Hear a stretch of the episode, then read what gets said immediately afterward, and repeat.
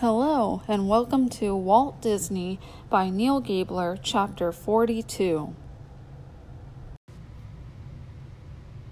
Besieged and miserable, Walt Disney knew who was responsible for his studio's declining fortunes, knew that these people were hoping it was the end for him, as he later put it, and two months after he returned from Alaska, he headed to Washington to help vanquish them. The enemy wasn't just the economics of animations or the bankers with their constraints or changing aesthetics or a new post war mood that Walt couldn't quite tap the way he had tapped the mood of the Depression. The enemy was communism.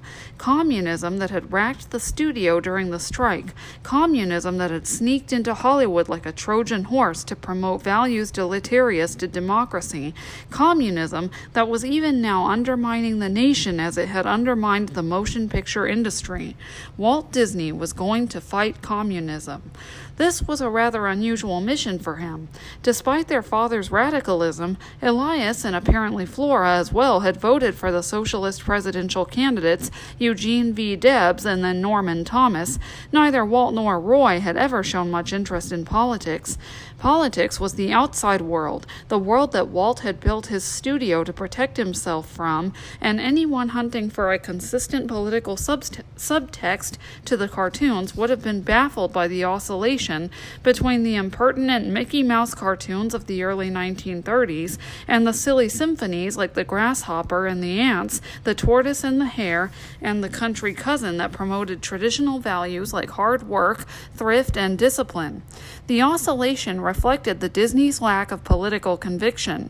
When writer Upton Sinclair won the Democratic gubernatorial primary in California in 1934 on a platform promising to end poverty with government programs, and then was defeated in the general election by an influx of Hollywood money, Roy chided his parents for supporting Sinclair, but admitted many of the things he advocated are going to come around in some form or other. However, I don't believe you can upset society overnight, and he closed his letter. I can hear Dad saying, Now, since the boys have joined the capitalist class and the employer's class, they sing a different tune. Well, of course it's true. Walt would claim that he came to his political conservatism by another route. He told Maurice Rapf that when he was a boy in Kansas City, he had been attacked by a gang of Irish kids whose fathers worked for the Democratic political machine and who put hot tar on his scrotum because Elias was a socialist. Rapf never believed the story, and Walt's old benefactor, Dr. John Cowles, had been a large cog in the Democratic machine, but Walt insisted the episode had turned him into a dyed in the wool Republican. More likely, Walt's politics were the result of his rebelliousness against Elias, but the fact was that Walt hadn't really been a conservative or a republic a Republican or much of anything else for the better part of his adult life. Rather, his politics had been marked by either confusion or neutrality. He had voted for Roosevelt in 1936, even as Roy had voted for Republican Alf Landon, and though he said he supported Republican presidential candidate Wendell Willkie in 1940, Willkie had visited the studio and discussed education with Walt, he declined a request from the Willkie campaign for an endorsement, writing, A long time ago, I found out that I knew nothing whatsoever about this game of politics, and since then I've preferred to keep silent about the entire matter rather than see my name attached to any statement that was not my own. As for his conservatism, he told another correspondent who was lobbying him to make a reel of flags with patriotic music that I don't go in for billboard patriotism. He was very apolitical, believe me, said Joe Grant, who accompanied Walt on several wartime visits to Washington. Disney's detractors, after the fact, would say that he had been an admirer of German Chancellor Adolf Hitler and Italian dictator Benito Mussolini, and Art Babbitt in later years claimed to have actually seen Walt and Gunther Lessing at Bund meetings of Nazi sympathizers that Babbitt himself had attended out of curiosity. That was highly unlikely, not only because Walt had little enough time for his family, much less political meetings, but because he had no real political leanings at the time.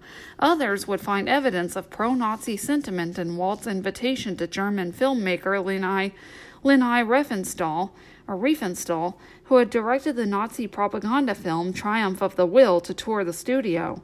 Riefenstahl did visit the studio on December 8, 1938, through an invitation solicited from Walt by a close friend of Riefenstahl's and an acquaintance of Walt's, Jay Stowitts, who had been a ballet dancer with Anna Pavlova, a star of the Folies Bergère, a painter and an actor. Stowitts wrote Walt that Riefenstahl had slipped into California quietly and had asked to meet him because she considered him the greatest personage in American films. As Riefenstahl later described the meeting, she spent the entire day with Walt at the studio. Walt's desk diary shows a sweatbox session for the Clair de Lune sequence of Fantasia at 2 o'clock, then offered to have a print of her film Olympia messengered over when Walt expressed interest in seeing it. But Walt, she said, suddenly hesitated, saying, If I see your film, then all of Hollywood will find out by tomorrow, since his projectionists were unionized. He feared that he might be boycotted. Three months later, Riefenstahl wrote, Walt disavowed her trip, claiming that he hadn't known who she was when he issued the invitation. Of course, Walt had known who Riefenstahl was. To Stowitts's original letter, someone, presumably a studio publicist, had attached an ad from Variety placed by the Hollywood Anti Nazi League declaring that Riefenstahl was in Hollywood and calling for the industry to ostracize her. Still, Walt, who was something of a political naive, may not have known exactly what she represented, and he certainly would not have wanted to get embroiled in any political controversy at the time. As Europe churned in the mid 1930s, Walt had expressly told one reporter that America should let them fight their own wars and that he had learned my lesson from the last one. Once the war started, even after the 1941 strike, left wing groups frequently asked for his contributions and support, and everything from helping to underwrite a series of lectures by Owen Lattimore, a left leaning China expert who would later be condemned by communist hunting Senator Joseph McCarthy, to serving as a patron for the Congress of American Soviet Friendship, all of which suggested that Walt was not perceived as a hopeless reactionary. Walt sometimes agreed, sending his heartfelt greetings to the gallant people of the Soviet Union on that country's 25th anniversary, appearing as a guest of honor at a Night of the Americas sponsored by a group designated by the Attorney General as subversive, and signing an ad in the Daily Worker along with Paul Robeson, Langston Hughes, communist leader Earl Browder, and others for a tribute to the memory of Art Young, a left wing cartoonist.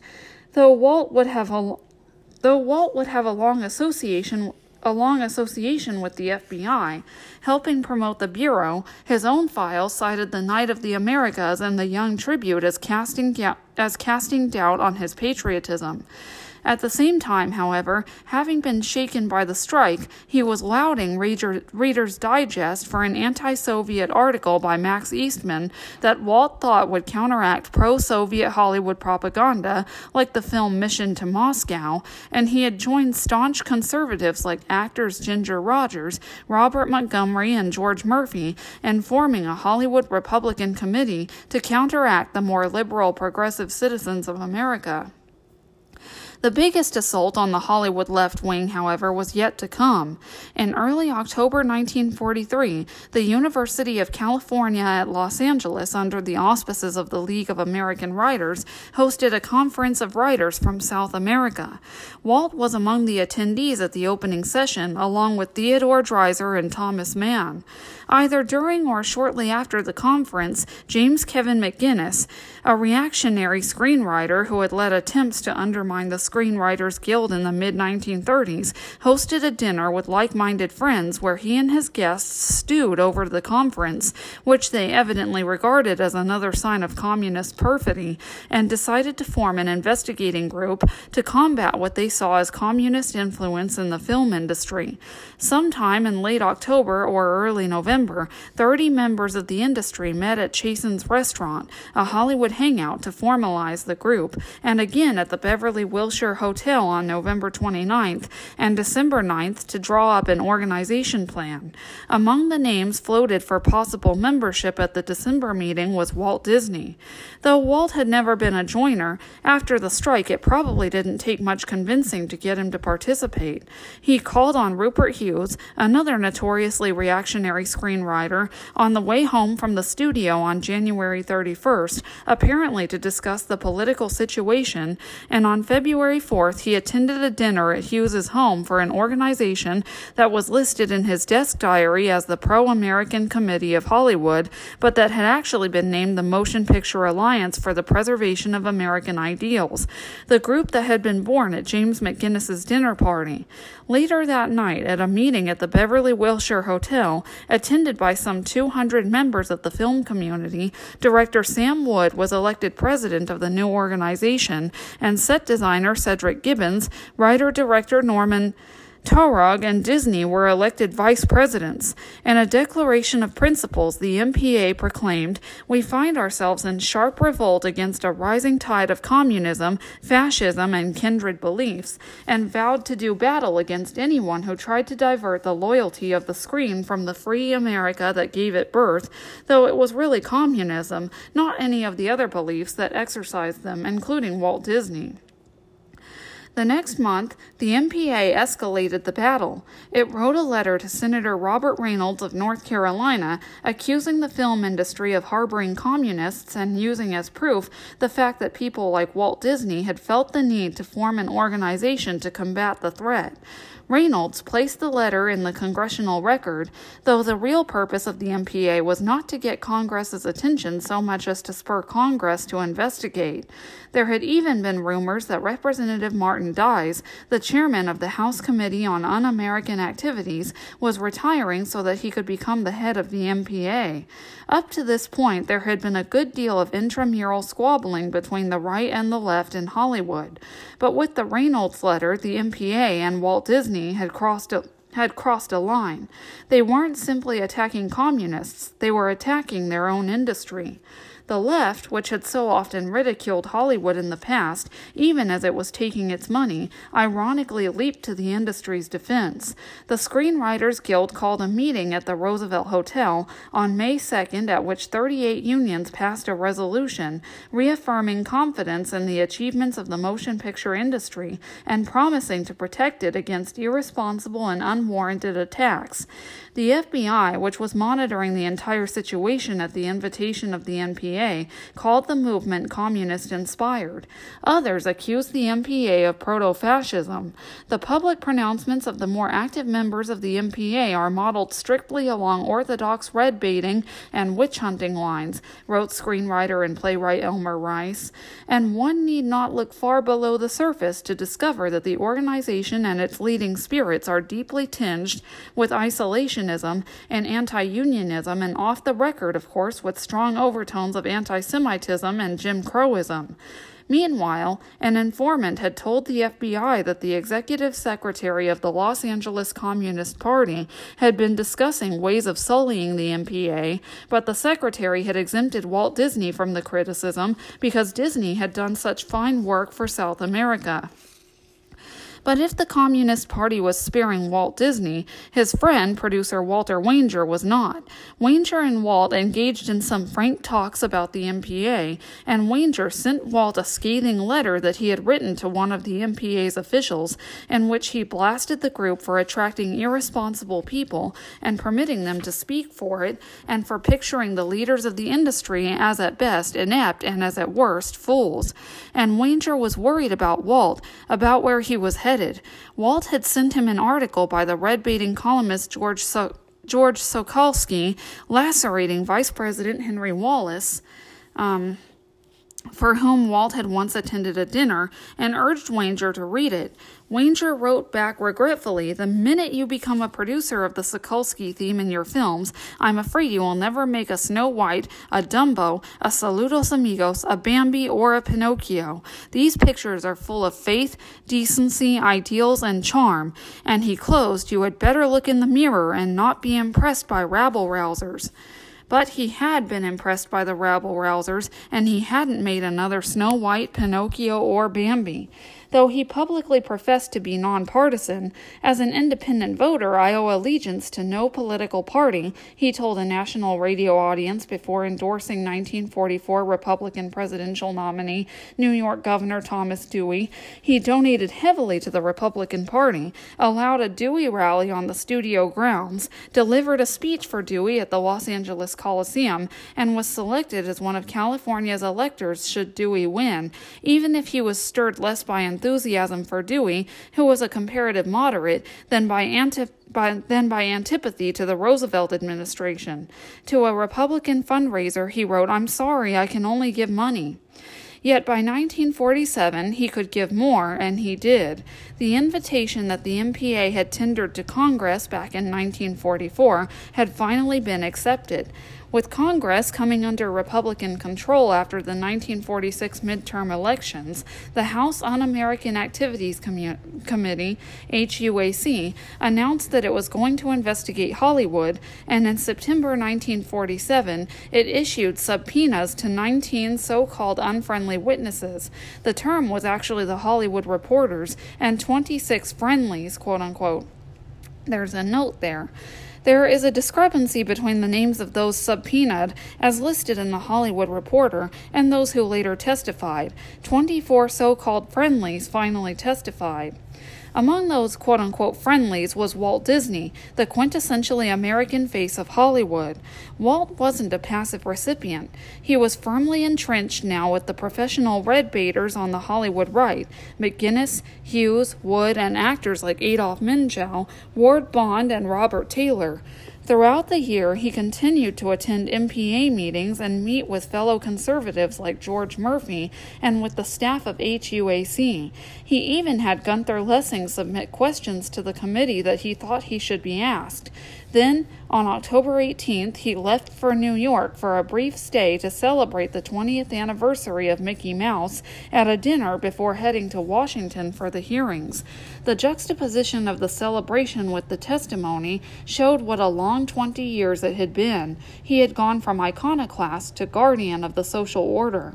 He arrived at the less than packed House caucus room on Capitol Hill on the afternoon of October 24, 1947, in a sober gray flannel suit, albeit with a loud tie, his ordinarily wild hair plastered to his head, the first witness of that session on the second day of the hearings. Actors Gary Cooper and Ronald Reagan, among others, had testified the first day when the caucus room had been jammed. After preliminary inquiries about Walt's background in the film industry and his producing propaganda during the war, committee co counsel H.A. Smith asked the big question Were there any communists or fascists at his studio? No, Walt asserted in his soft, flat, nasally Midwestern voice. I feel that everybody in my studio is 100% American. But had there been communists at the studio in the past? Yes, Walt answered, and proceeded to tell the story of how Union Chief Herbert Sorrell strong armed the studio into the strike, even though, he said, his employees, whom Sorrell claimed to be representing, actually protested against Sorrell's union. When Walt said that he wouldn't recognize the Union, Sorrell, who Walt told the committee he believed was a communist, sneered that he would smear Walt, and Sorrell had been true to his word. Walt couldn't remember all the groups that smeared and boycotted him. One that is clear in my mind is the League of Women Voters, but he did cite People's World, The Daily Worker, and PM as three publications that he knew had flayed him. He couldn't remember the communist employees who had incited his studio either, only the union agitator David Hilberman. And as for whether the Communist Party deserved to be outlawed, Walt called the party an un American thing, though he said he wasn't qualified to determine whether it would violate rights to banish it. Chairman J. Parnell Thomas praised his films in his testimony, and Walt Disney's day was done. Walt had played his part, the part of the aggrieved hero of the common man, the Horatio Alger industrialist who had been besieged by left wing ideologues, and H. A. Smith called his testimony as effective as that of any witness, save for one problem. In citing communist organizations that had attacked him in the wake of the strike, Walt had indicated the nonpartisan civic group, the League of Women Voters. The League, astonished, immediately ordered an, ordered an investigation to determine if any of its members in the California chapter had taken part in the Disney labor dispute, and an officer wrote Walt asking for the names of the women involved. Walt answered the request with a tepid retraction to the committee, saying that in 1941 several women supporting the strikers represented themselves as being from the League of Women Voters, but averred that he was not criticizing the current League. Meanwhile, Gunther Lessing was frantically conducting his own investigation and discovered four letters in his file, at least one of which Walt had seen, from the Hollywood League of Women Shoppers supporting the strikers, though Lessing also wrote Walt that he thought the local chapter of the League of Women Voters appears to have followed the party line about the time of the Disney strike, which was patently false. A few weeks later, Lessing conceded and wrote the League to apologize for Walt's mistake, suggesting that Walt would recommend your organization whenever the opportunity presents itself. But with his appearance and his careless denunciation, Walt Disney had gotten himself ensnared in the politics of red baiting. Shortly after his testimony, he was invited to an American Legion rally at which the Legion's commander, James F. O'Neill, who had been spearheading a drive for an, for an industry blacklist of communists and communist supporters, would be in attendance. Walt begged off, saying he would be at Smoke Tree at the time for a much needed rest, but he added, I would have have no hesitancy in joining your group and said, I am sure the Hollywood people who were in Washington will all be glad to attend. When a number of studio heads met in November at the Waldorf Astoria Hotel in New York to discuss instituting their own blacklist, Walt sent his New York publicity chief, William Levy, who approved the plan for the studio. Blacklisting me would have been embarrassing for him, Maurice Rapf observed, blaming Roy and Lessing for stoking Walt's anti communism. He wouldn't have liked to fire me, but he would have fired me, of course, Rapf said. Rapf said, had Rapf not already left the studio. Rapf was right. Walt did enforce a blacklist, and he didn't do so reluctantly. He was among the first subscribers to Alert, which billed itself as the weekly report on communism in California, and he routinely cooperated with the FBI, even funneling names of prospective employees to the Bureau for clearance. Of course, by this time it was no secret that Walt Disney was a fervent anti communist. Another question, one that would haunt him for the rest of his life and even haunt his reputation decades after he died, was whether he was also an anti Semite. As with race, one could certainly point to some casual insensitivity. Shortly after the release of The Three Little Pigs in 1933, Rabbi J.X. Cohen, the director of the American Jewish Congress, wrote Walt angrily that a scene in which the wolf was portrayed as a, as a Jewish peddler was so vile, revolting, and unnecessary as to constitute a direct affront to the Jews, especially in light of what was then happening in Germany, and he asked that the offending scene be removed. Roy, speaking for Walt, responded that he felt the scene was neither vile nor revolting, that the studio had Jewish friends and business associates whom it would not dare to demean, and that the characterization was no different from that of Jewish comedians in vaudeville or on the screen. Years later, when Pigs was re released, the scene was reanimated. Whether it came from this kind of insensitivity or from the fact that the Disney studio was one of the few in Hollywood at the time that was not run by Jews, a perception apparently arose that the company was anti Semitic. Kay Kamen, the head of the company's merchandising arm and himself a Jew, seemed to acknowledge this when he sent Roy a clipping of a photo of Walt and Lillian from a Hebrew newspaper with a note, This proves that we are not prejudiced. How any of this translated into Walt and Roy's personal feelings about Jews is difficult to determine. In 1933, Roy had called one business agent with whom he was dealing a cheap kike, and A.V. Cauger's son said his father told him that Walt had groused about Jews when he returned from New York after his fateful showdown with Charlie Mintz in 1928, though this may very well have been Cauger's own interpretation of Walt's post mortem and not Walt's own remarks. In fact, Walt had been around Jews all his life. There were a number of Jews at the Benton School in Kansas City and an even larger contingent at McKinley High School in Chicago. And though he did make insensitive ethnic remarks and occasional slurs, talking about coon voices or referring to an Italian band in Pinocchio as a bunch of garlic eaters, he was tolerant where it counted most and where it wasn't for public display in his personal life. He had sent Diane to a Catholic school and wrote his sister Ruth that though some people, presumably Lillian, were worried about a com- were worried about a conversion, he felt differently. I think she is intelligent enough to know what she wants to do, he said, and I feel that whatever her decision may be is her privilege. I have explained to her that Catholics are people just like us, and basically there is no difference. And he said that by giving her this exposure, he hoped to create a spirit of tolerance within her. There is some dispute whether the same spirit of tolerance prevailed at the studio, but of the Jews who worked there, it was hard to find any who thought Walt was, anti was an anti Semite.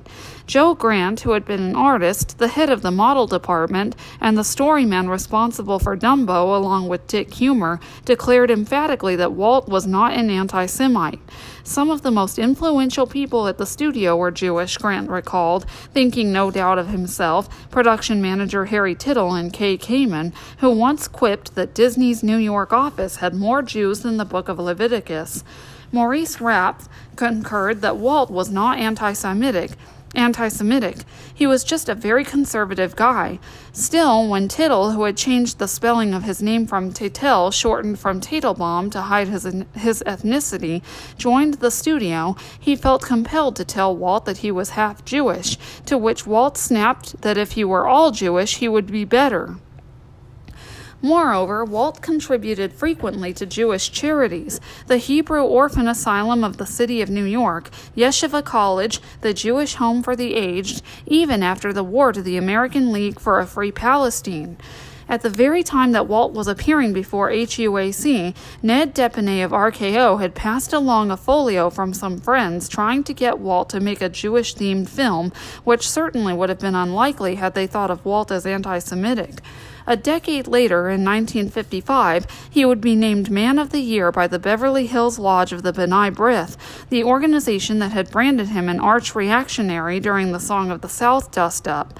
The plaque read, For exemplifying the best tenets of American citizenship and intergroup understanding, and interpreting into action the ideals of B'nai B'rith, benevolence, brotherly love, and harmony, and for bringing laughter and happiness to all people.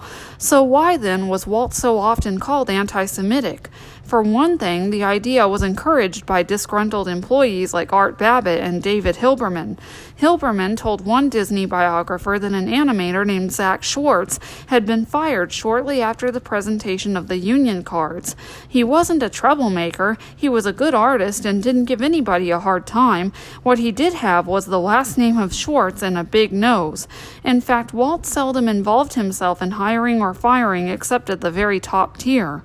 Many years later, an animator and director named David Swift, also a Jew, told another biographer that when he informed Walt he was leaving the studio for a job at Columbia, Walt called him into the office, feigned a Yiddish accent, and said, Okay, Davy boy, off you go to work with those Jews. It's where you belong with those Jews.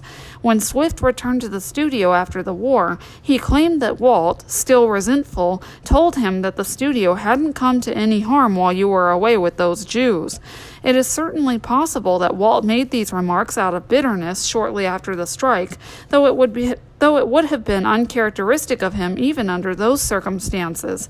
No one else, not even Art Babbitt, had ever accused Walt of making anti Semitic slurs or taunts, and Babbitt hated Walt. In any case, for a man who had been insulted, Swift always treated Walt cordially, often effusively, and said he owed everything to him. Walt, in return, told Swift when Swift left the studio a second time that there is still a candle burning in the window if you ever want to come back. Another factor that may have contributed to the, to the idea that Walt Disney was anti Semitic was that he lived in a nimbus of rich, white, conservative Protestantism that had tinges of anti Semitism.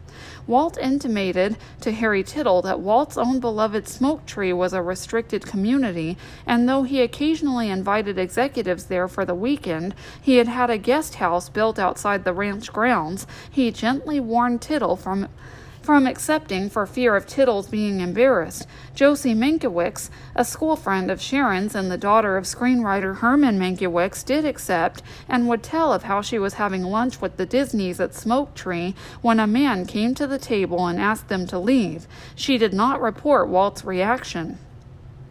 Yet another theory traces the perception of anti Semitism not to Walt himself, but to one of his most trusted employees, Ben Sharpsteen.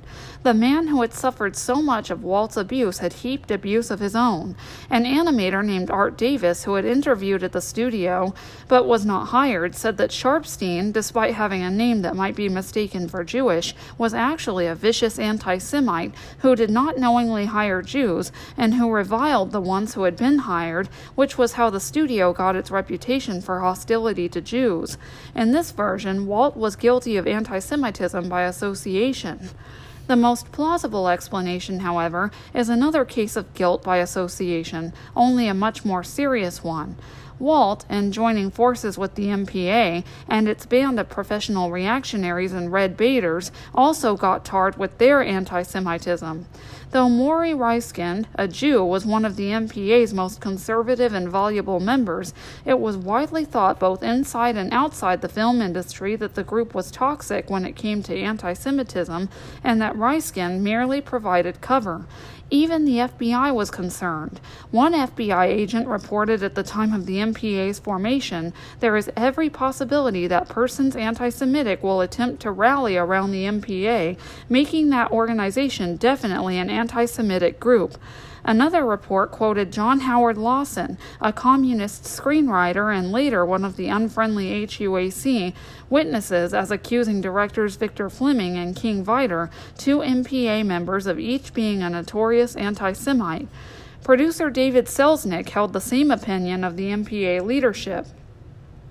Outside an MPA meeting in March 1944, Selznick made the charge publicly to MPA President Sam Wood. Wood, obviously trying to disarm him, invited Selznick into the inside to air his complaints, but Selznick, unmollified, called James K. McGuinness, the MPA founder, the biggest anti Semite in Hollywood, and charged him with, har- with harboring a secret anti Semitic group called the Hundred Haters at the Lakeside Golf Club, where McGuinness was president.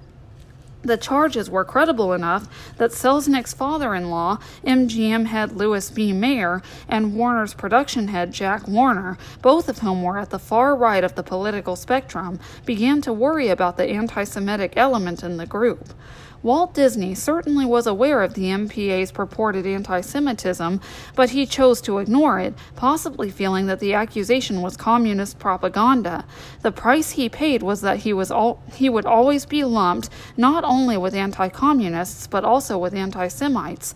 Regardless of whether he himself was one or not, he had willingly, even enthusiastically, embraced them and cast his fate with them, and having done so, regardless of the awards and charitable contributions, contributions, he would never be able to cleanse himself of the taint. Stay tuned for more next Monday.